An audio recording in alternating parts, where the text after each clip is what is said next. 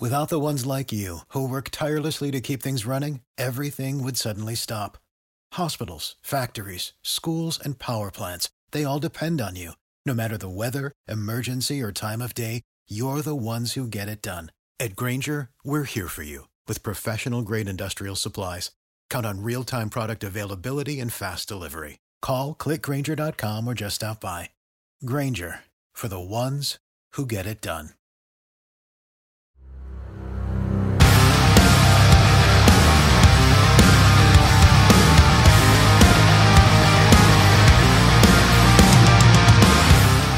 Welcome to the Viking Age podcast. It's the official podcast of the VikingAge.com. My name is Chris Schad. I write for the Viking Age as well as zone coverage and bring me the news and as well as the Brookings Register. We do this every Monday and Thursday right here on the Viking Age YouTube channel. But however you consume us, don't forget to rate, comment, like, and subscribe so you never miss a new episode.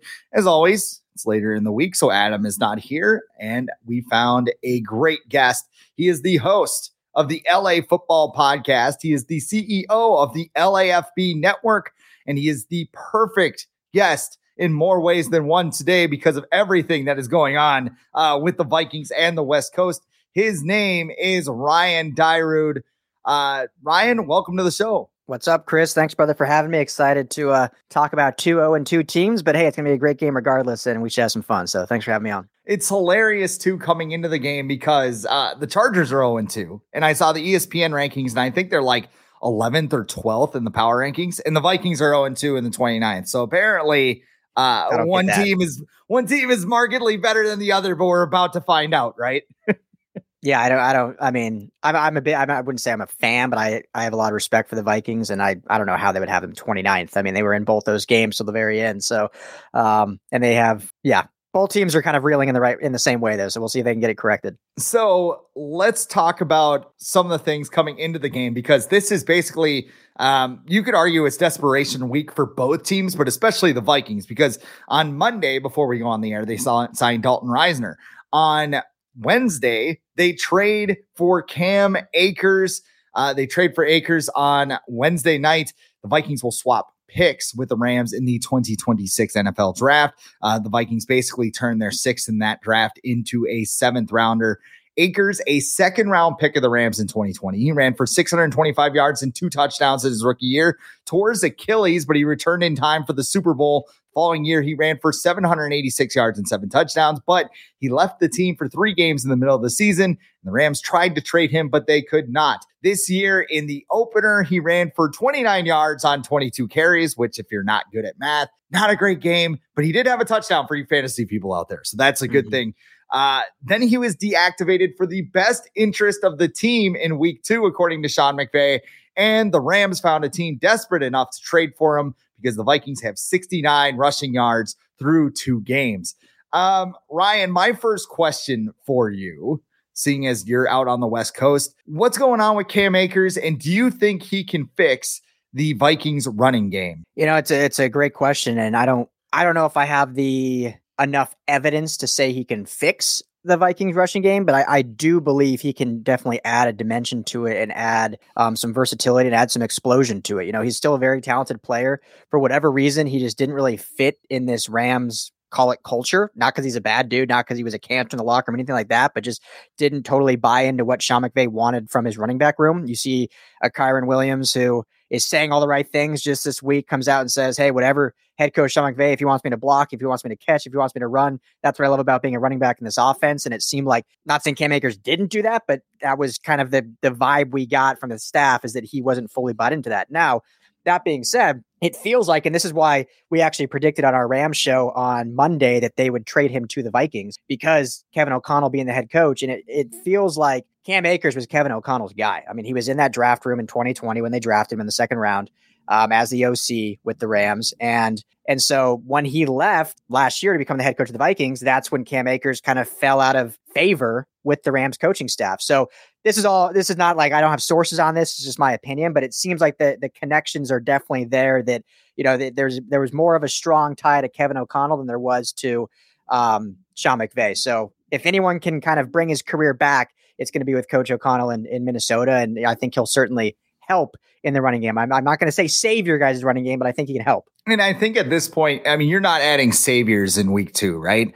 I think the Vikings so far in the Kwesi Adofo-Mensah era, they look at their team, they assess it, and then they make moves. Last year, they went ahead, they said, Hey, Adam Thielen's not getting it done. Let's go trade for TJ Hockenson. And it turned out to be a great move. Now, the bar is very high because of that trade, because Hockenson now He's got the long term contract. He's the highest paid t- tight end in the NFL. Those are very high bars for Cam Akers to reach. But I think what the Vikings need in the running game is different than what they need in the passing game because the Vikings came into the season, they got rid of Dalvin Cook, and everybody thought they put, threw a puppy into live traffic or something. Whereas just like, why are you letting go this guy? This guy's awesome. Like, what? Why? And he was making $14 million.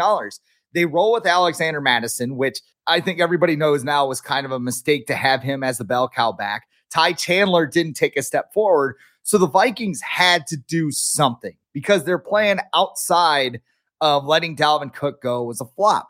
There's some reports that they were in on David Montgomery in the offseason. They re signed Mattison, even though he has a career low in carries. They draft Wayne McBride, who was cut after the preseason, even though, you know, uh, we have a joke on this show that, you know, the Pope meme, just Isaiah Pacheco, seventh round running back. Oh, look at him, so cheap. Didn't really happen with DeWayne McBride. And then Ty Chandler kind of fell on his yep. face. So, like you said too, like back in the draft, the Vikings were looking at quarterback, and Will Levis was a name that popped up frequently because there was a Ram staffer. I can't remember his name right now, but he was working at Kentucky and he worked with Will Levis. And we said if anybody knows more about Will Les- Levis than anybody else, it's going to be the Vikings because Kevin O'Connell has that connection. That is what I feel with Cam Akers. And I also worry that maybe the Vikings are on the other end of Yannick Ngakoue 2.0, where they trade for him beginning of the season. He produces, but he's not quite what they want.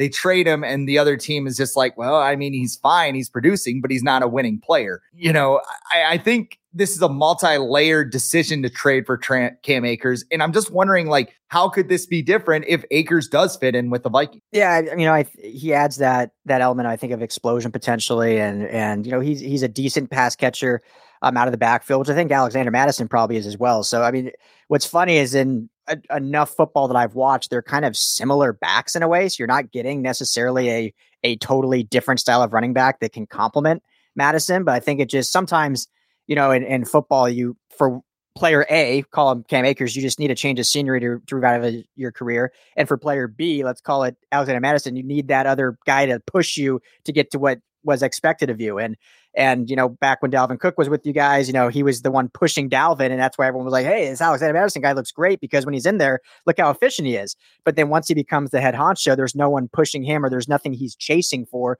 So now you kind of create that that vibe again in the running back room. So you know, it'll be interesting to see how it plays out. Um, like you said, it probably can't get much worse. And it, he was done in LA. Cam Akers was so happy they they're able to each find a suitor for him. It's always fun to see these swap these pick swaps two years down the line in 2026. Like, yeah, why is that even necessary? But you know, whatever. It's always fun. And, and I, it's same with the Risner move. I mean, I was kind of like sitting here going like, okay, you're pushing for nine wins, like good for you guys. But at the same time, they didn't really give up too much in terms of future assets. I mean, you have four million dollars in cap space this year to sign Risner, and then you basically pick swap. You know, maybe maybe you have another shot at getting an Isaiah Pacheco in 2026. I don't know with your second, seventh round pick. Uh, maybe you can draft a kicker. I I don't know. Um, it's not really a significant move, and it's kind of like the Rams went ahead and just gave him away because, like you said, he wasn't a fit there. Um, yeah. And I like Dalton I, Risner too, by the way. I think that's a good pickup for you guys. So yeah, I, I, was actually going to ask you about that quick before we moved on. Uh, Risner, you have a little bit of uh, perspective on him as he was in the AFC West the last four years with the Denver Broncos. You know, why do you like Dal- Dalton Risner with the Vikings? So it's funny. I, I live in LA. I, I own the LA Football Network. I cover LA, but I'm from Denver, so I'm actually a Broncos fan. Like my fanhood is the Broncos. So um, when they drafted him, you know, right at the same draft as Drew Lock and and Noah Fant, whatever, I thought that was one of our most solid draft picks. Um, I thought he, you know, he started right away pretty much and, and kind of could play that swing guard position. He's a real nasty lineman and but a, a real good team leader, uh, huge in the community. He'll get involved in Minnesota right away in the community. But I think what why he fell out of favor, not fell out of favor in Denver, but just like people kind of forgot about him was last year I don't even remember his name to be honest, but the the offensive line coach for the Broncos, it was just an abysmal situation out there. And the Broncos offensive line was terrible. I mean, there were stories about just like there was no coaching going on, no teaching at all. So I think he just kind of fell fell subject to that. But if you look at his first two or three seasons, I mean, he was a real solid solid guard being taken in the second round. So I think he's a guy that, you know, getting in the right system, getting with the right staff and having the right guys around him, I think he can absolutely revitalize his career because he's a super talented player and a and a super hard worker. So I think it's a good fit for him. Yeah, and it is interesting to see him talk with the media yesterday. Excellent quote. Like you kind of mentioned him being good in the community and everything else. You can definitely see that there is some excitement coming into Minnesota. There is an opportunity for him with Ed Ingram.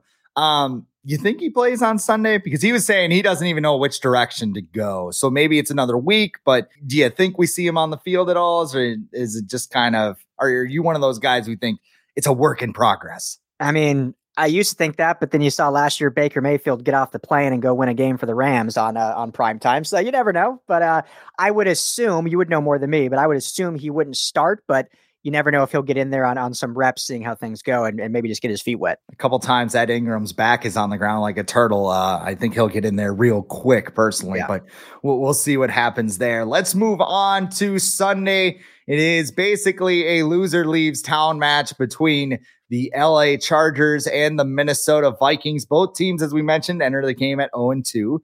The Chargers are favored by one point on the road right now. The Vikings lost to Tampa Bay and Philly by a total of nine points in their first two games. The Chargers lost to Miami and Tennessee by a total of five points. Um, the big storyline for this Chargers, we'll start there because Brandon Staley's seat is hot, like red hot. Uh, the Chargers blew a 24 point lead in the playoffs last January. Staley somehow kept his job after that. Uh, the Chargers have chargered the first two weeks of the season. And somebody asked, well, is this a hangover from the Jacksonville game? And Brandon Staley basically lost his mind. Go look up the YouTube clip because he was not thrilled with that question. Um, entering Sunday, 0 2, is Brandon Staley's job on the line for the Chargers? I don't think yet. Um, this season, he's definitely coaching for his job. I don't think the Chargers would make that move, especially this early. Um, I personally don't think they'll make a move unless the season's lost. So unless they somehow, you know, fall to like if they're one and eight, then maybe they make a move. But um, I think they they instilled enough confidence in him after that playoff loss to say you got to give this guy more than two games or three games. Um, if you felt good enough after that loss, like what's three losses when it's a 17 game season? So, but it's it's definitely red hot. The vibe here in LA is definitely not good. The fan base is definitely ready to move on. And you know, I've been one of the biggest Brandon Staley supporters. I think he's a he's a great person. He's a great I think he's a good, good head coach. He's obviously had some miscues early on, as most rookie head coaches do. Um, the biggest issue with him, it's not culture. I think he's built a great culture. You know, unfortunately, this team still does have that chargering effect. And that was kind of what he, when he came in and hired, said he wanted to get rid of and get rid of this narrative that Chargers can't win close games. And, and to an extent, he's done that. It's just the ones they do lose, everyone brings that up again. I mean, they've, they had some some great one score wins, similar to how the Vikings had last year. And the you know the, they had a ton of injuries, went ten and seven last year, and and a lot of one score games, and, and came up in the win column, which they w- didn't do under the Anthony Lynn uh, regime. So they they were able to correct some of those, but it just hasn't been enough with that talent to to kind of get really to that next step. But the biggest complaint and issue is you know him being such a quote unquote defensive mind and the Achilles heel of this team, specifically in 2023, is that defense and giving up 36 points. The Dolphins, albeit a great offense, you know, Vic Fangio, his his uh, mentor was the D coordinator of the Dolphins, and he gave up 34 points. So I mean, those both offenses were just lighting up. So you got to kind of tip for tap, but they weren't able to slow down Tyreek Hill whatsoever, make adjustments. And then in week two against Tennessee, you go up against a much inferior offense and, you know, you give up 27 points, which isn't great, but also you give up a touchdown late in that game when you kind of want to see this defense clamp things down. And the real issue is the secondary, um, which just hasn't been able to stop anyone. And there's been miscommunications and and stuff like that, which, you know, who do you want to blame? That's that's up for discussion. So it's red hot. It's tough. I still think that the organization has faith in them to at least carry this out for a while. Um, but yeah, you go down 03, it's gonna be it's gonna be tough talking to the media out here in LA, that's for sure. Like why do you why do you think uh you know, even though he has created this culture and they are an improved team, I would definitely say that from the Anthony Lynn days. You know, why do you feel like this chargering narrative still exists and really gets amplified, you know, week after week? I, I don't know. It's so hard. Like, and th- this is one thing I've said, and I get crushed for it. Um, Charger fans are.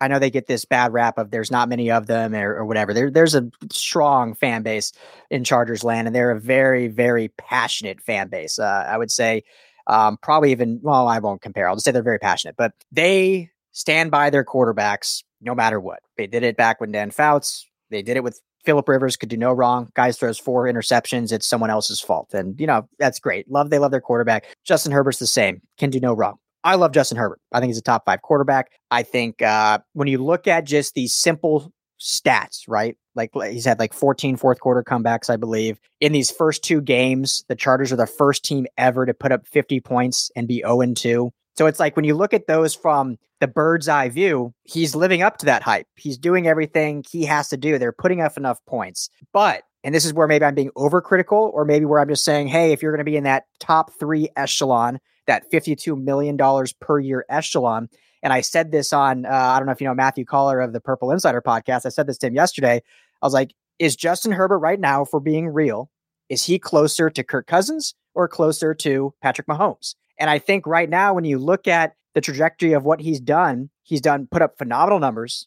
He obviously has more arm talent and physical traits than Kirk Cousins, but when you just look at the body of work, he's closer to Kirk because in both these two games, and if you want to talk about charging, the way you get out of that is your superhuman quarterback puts the team on his back and wins the game in the biggest moments. Against the Dolphins, a minute 50 left, two timeouts, needed a field goal to win. Not a touchdown, just a field goal. Down two. Couldn't get a first down. Against the Titans, they had four possessions between the end of the game and overtime. Got one field goal, punted three times. So it's those moments where, yes, it's it's if we're truly saying who's more to blame, it's the defense. But when you have this all-world quarterback that everyone wants to put up on this pedestal, as they should, and I I love Justin Herbert, but the way you get over that hump of chargering is in those big moments he puts on the cape and says, I got this. Don't worry about it. I'm going to make sure we're not charging. I'm going to go win this game. So, in my opinion, the only way you, you get out of that narrative is he's got to take even more control, be even better than he has, which is almost unfair. But just in those moments, really, really capitalize. The, these two teams, it's so funny to me how connected they are.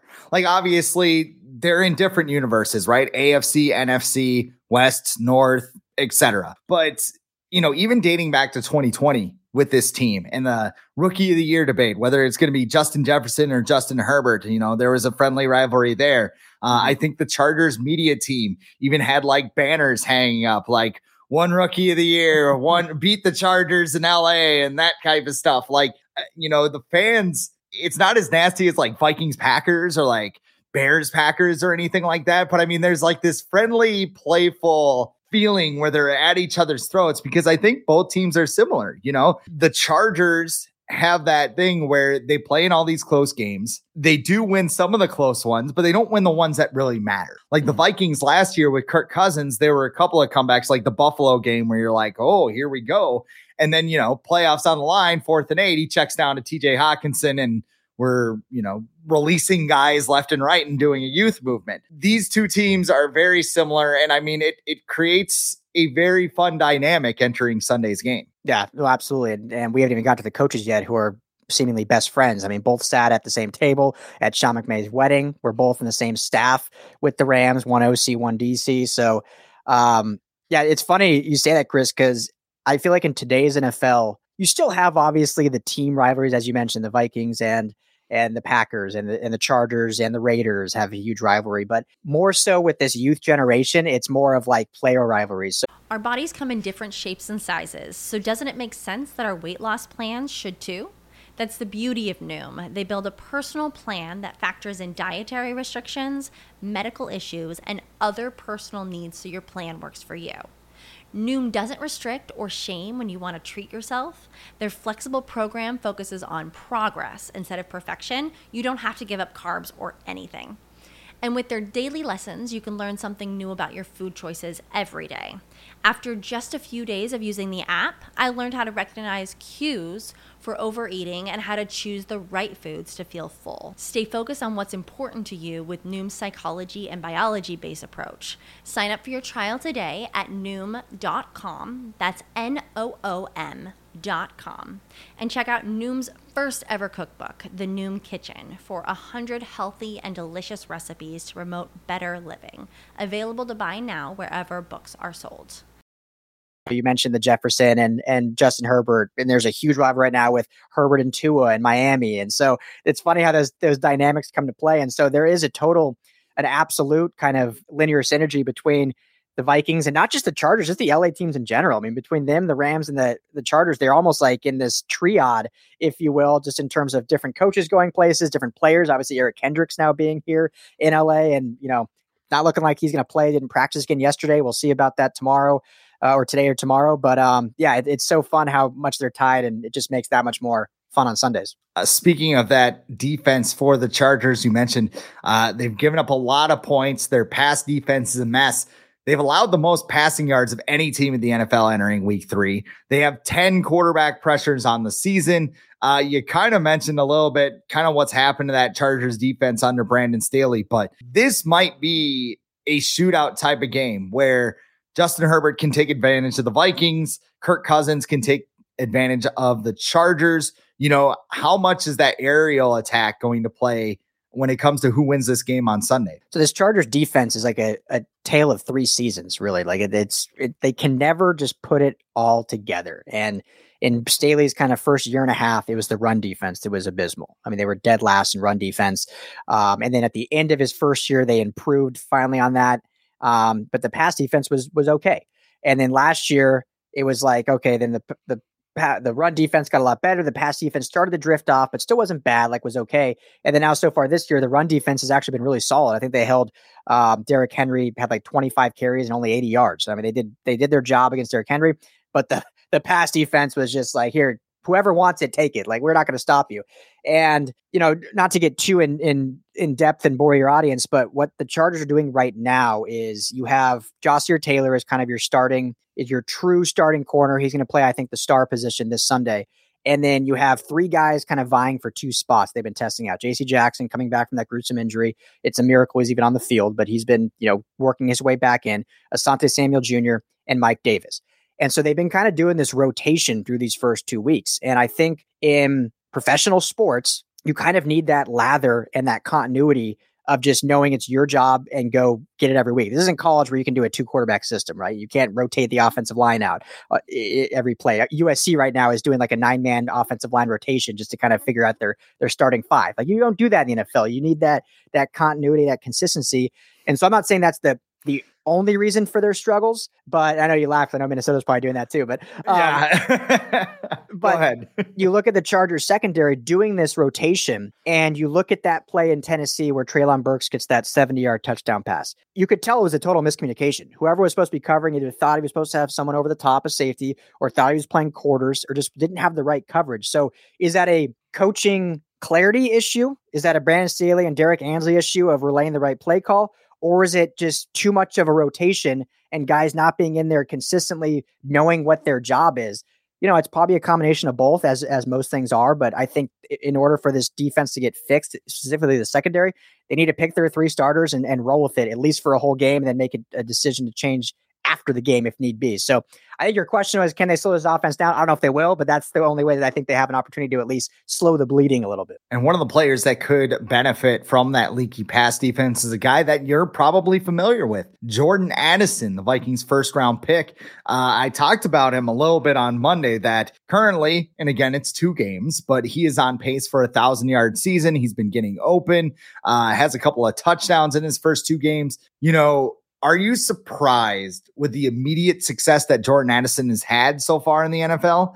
And what makes him such a great player that he can get open deep in the way that maybe somebody at, like Adam Thielen could not last year? Yeah, I'm not surprised at all. Um, I really wanted the Chargers to take him at 21. They go Quentin Johnston, and then uh, the Vikings were able to get him right after that. And who Quentin Johnston, I think, is going to be a great player here uh, once he gets more involved. But yeah, Addison, not surprised. Uh, an electric player, had a, a great one year season with USC, obviously won the Biletnikoff at Pittsburgh. But I think what makes him so special is he's so dedicated to his craft and he's like, he doesn't get, I know he had the the speeding thing in the offseason or whatever, but you know, overall he's very just he's business first, football first. I remember talking to him at USC Media Day and and the way he answers questions is you know, some people can misconstrue it as kind of like rude and cagey. I just saw it as like this guy is just focused on football. Like I, I don't care about all the other noise. You ask him a question, I'm going to answer you point blank, but I'm not going to like fluff it up and sugarcoat it and be all like friendly and whatnot because I'm just focused on ball. And so I think his dedication to that has certainly helped him in terms of just football talent. He plays way faster than he looks. I know when he ran his 40 time, there's a lot of concern about his speed. And I was I was pounding the table. I'm like, guys, this guy can run past guys. I don't care what his 40 time is. It's the most overblown stat in all of and all of you know draft uh, draft uh, tech nerds that want to talk about. I watched him blow past guys all season long at USC, and sure enough, what did he do? Third nine touchdown in week one, what sixty five or something in week two. So mm-hmm. the dude can flat out run when he's on the field in pads and run past guys. And part of that is he has the speed and that gear. But he's such a good route runner, which is so dangerous being paired with Justin Jefferson. It's unbelievable. Such a good route runner that he can run that that skinny post and then just cut it up with a quick little jab step and then he just totally eludes the defender and kind of gets the the safety sitting. And so that's how he's been able to get open. So i think he's just tactically so much smarter than a lot of defenders and which is what makes him so good and which is why he's gotten off to such a quick start just in two weeks. The last thing i want to talk about with this game is the offensive lines because they also feel like mirror images. The Chargers have a little bit of a weakness in the interior, and then there's the Vikings who um, they might as well play with two guys on the offensive line on Sunday because that is basically where we're at. Uh, like we said, they signed Risner on Monday. Christian Darrisaw is nursing an ankle injury. Garrett Bradbury is still out with a back injury, suffered on the seventh play of the season. It feels like everything is like stoppable force against movable object in this game, where it hmm. comes to pass defense, run defense, offensive lines, defensive lines. Um, you know that this is going to be a wild game, isn't it? Yeah, absolutely. You know, when you when you look at just the trenches, this is where the Chargers should have the upper hand. Um, the defensive line was unable to get any pressure on Tua in week one. Only, I don't even know how many pressures, but no sacks. And then last week against the Titans, they kind of came to life. You know, Joey Bosa got in the stack call, and Tuli Tuipulotu, another rookie out of USC, has been tremendous for this team. Yeah, he's taken on different stunt blocks to, it has freed up Bosa on the same side. Um, your inside guys and, and Seabass and Austin Johnson have been solid. So the defensive line and just the front seven in general should have their way against this Vikings front, as you mentioned. On the offensive side, I don't think they've necessarily totally lived up to their potential, but there's the offensive line of this Chargers team is a strong point. When you look at Slater and Pipkins on the edges, and then you look at Johnson and Salyer as guards, and Corey Linsley is still one of the top centers in the game, certainly have a ton of talent and continuity that they've built very quickly.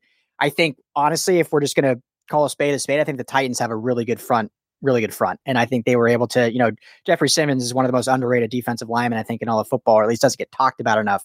And so I think they just mono mono, the Titans just beat them on some plays. But I think overall that the Chargers offensive line is a very good front. They're going to get better as the season progresses. You know, Salyer going from tackle to guard and um, and so just kind of getting that continuity there. But I think they'll be they'll be fine. Yeah, it's kind of the same vibe the Vikings have uh, been in. Uh, getting Tampa Bay a very strong front in week one, and then getting Philly's front in week two. Yeah.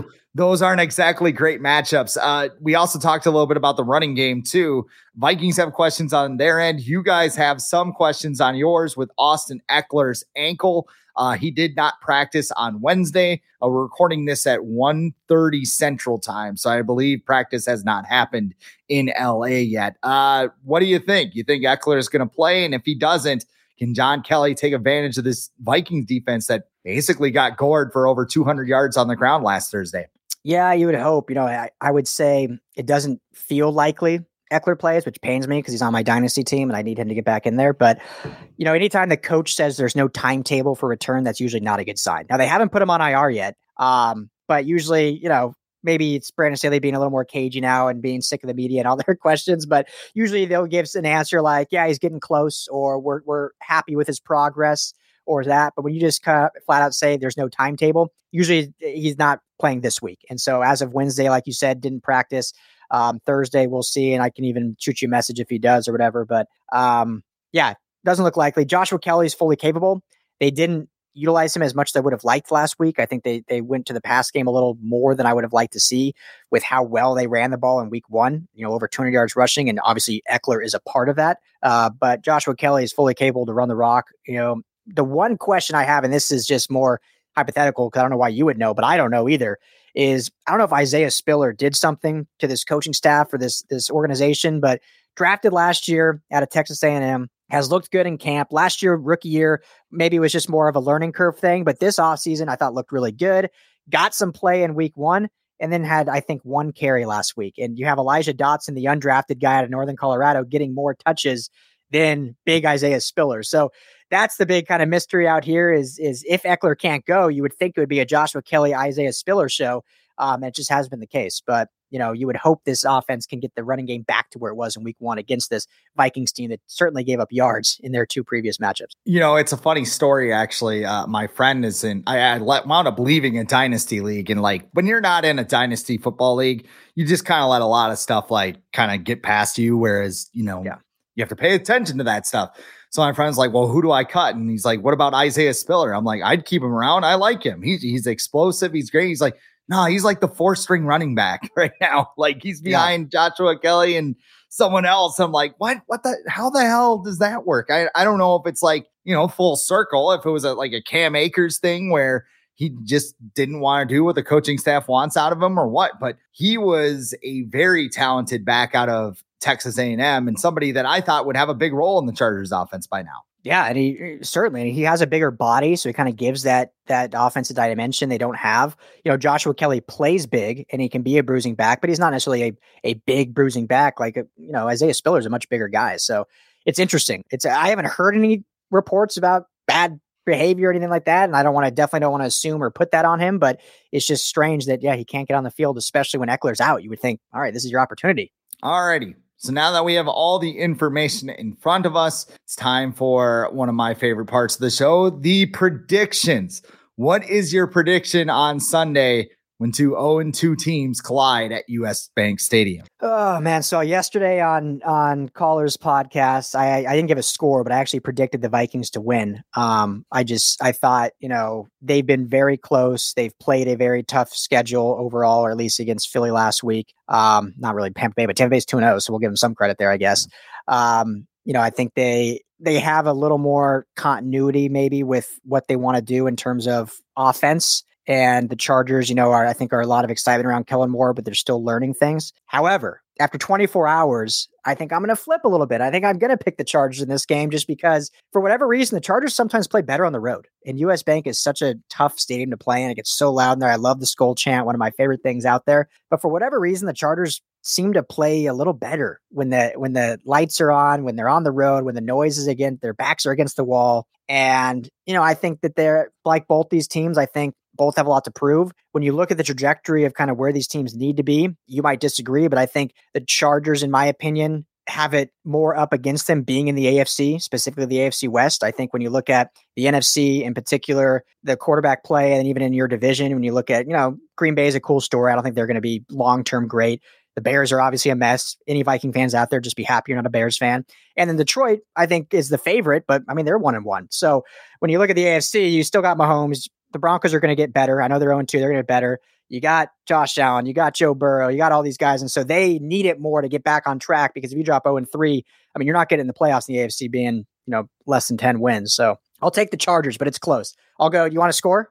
Yeah, go. If you got a score in mind, fire it off. Let's go. I mean, I don't think these defenses either are going to be stopping much, uh, especially if it goes to an all air assault. So we'll go we'll go 34-31 Chargers. Okay, 34-31 Chargers. I I like that. And you know, just listening to you, I, am kind of going on the fly here because I, I I don't know what to expect on Sunday. Like these two teams, this I mean, you're probably not a pro wrestling fan, but this is like the Rock and Stone Cold of like teams that just have weird games. Like they're just staring at each other in the middle of the ring, and I don't know if it's going to be a double doink. I don't know if it's going to be an interception. I don't know if it's going to be another lost fumble because the Vikings have lost all seven fumbles in their first two games, which is ridiculous. But like the Vikings we know that when they get in this position, when they get in this 0 2 position, they just have this gravitational pull to 500. I don't know if it's Kirk Cousins. I don't know if it's like Vikings juju or what. Like it, they always find a way to make their way back. Even in 2020, they start one and five. They finish the year at seven and nine. And I, I think at one point they were in a playoff spot late in the year. Like that's just how this team operates.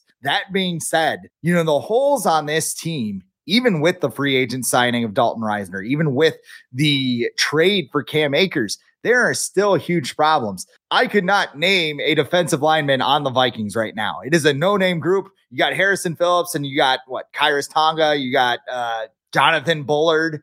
Like uh, that's not like me being poor research. That's just the nature of the situation. They're switching in a lot of young players. Marcus Davenport didn't practice on Wednesday because of his ankle, and he did not play against Philadelphia because of his ankle. I think the Vikings have enough to stay in this game. But with the injuries along the offensive line, because Christian Darrisaw was limited, he's not going to be 100% with that ankle. You know, I don't know what they're going to do with Risner, whether they're going to throw him in right away or if they're just going to use Ed Ingram another game. If that's the latter, um, that's a problem. I think this game gets weird. I think this game has a lot of points. So I'm going to pick the Chargers and I'm going to pick the Vikings to fall to 0 and 3. And I'm going to go 38 37. I think it's mm. going to be some kind of weird game, maybe decided by a field goal at the horn.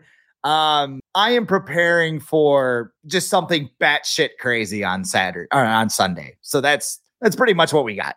yeah, I like it. I mean, it should be a great game either way. If if the Vikings do pull it off, it's going to be Kirk Cousins plays out of his mind, and Kevin O'Connell, knowing Brandon Staley as well as he does, is able to game plan an offense that just continues to exploit his defense. So, I mean, that's what it's going to come down to. All righty. So, kind of wrapping up here, you got the LA football podcast. Uh, Minnesota fans might have a little bit more vested interest here uh, within a year or so with USC moving to the Big Ten.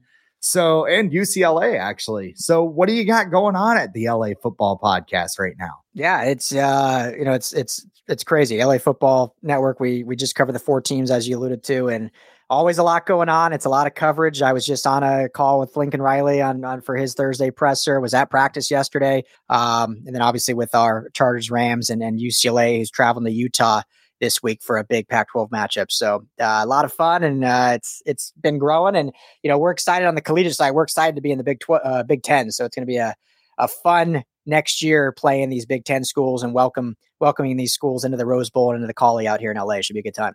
I'm still having the slight hesitation when I see it on NCAA 14 because you know you can. I don't know if you're a gamer or have ever played, but you could flip all the conferences around. And it's like USC, Ohio State. Oh yeah, that's a conference matchup now. That's that's yeah. that's weird. I mean, it's exciting, but it's also very strange to see that. yeah, it's weird. And then you got Stanford and Cal going to the ACC. Like, okay, that makes a lot of sense. Stanford Clemson going to be an absolute banger, man. Oh um, yeah, can't wait where can people follow you on social media as well? Yeah, so on uh, Twitter or X, I'm uh, Ryan Dyrud LAFB. Um, and then our main channels are just all LAFB network. So really easy to find. Awesome. Well, nice to meet Ryan and thank you for coming on. But that is all the time we have for the Viking Age podcast today. We do this every Monday and Thursday right here on the Viking Age YouTube channel. But we are also in podcast form the next day. And don't forget to like, comment, share, and subscribe so you never miss a new episode and we can spread the word to everyone out there. For Ryan Dyrud, I am Chris Schad, and we'll talk to you next time on Viking Age Podcast.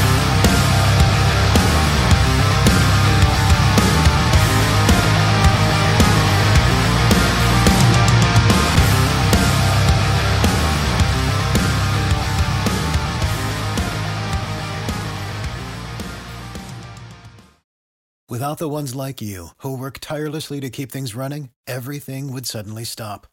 Hospitals, factories, schools, and power plants, they all depend on you. No matter the weather, emergency, or time of day, you're the ones who get it done.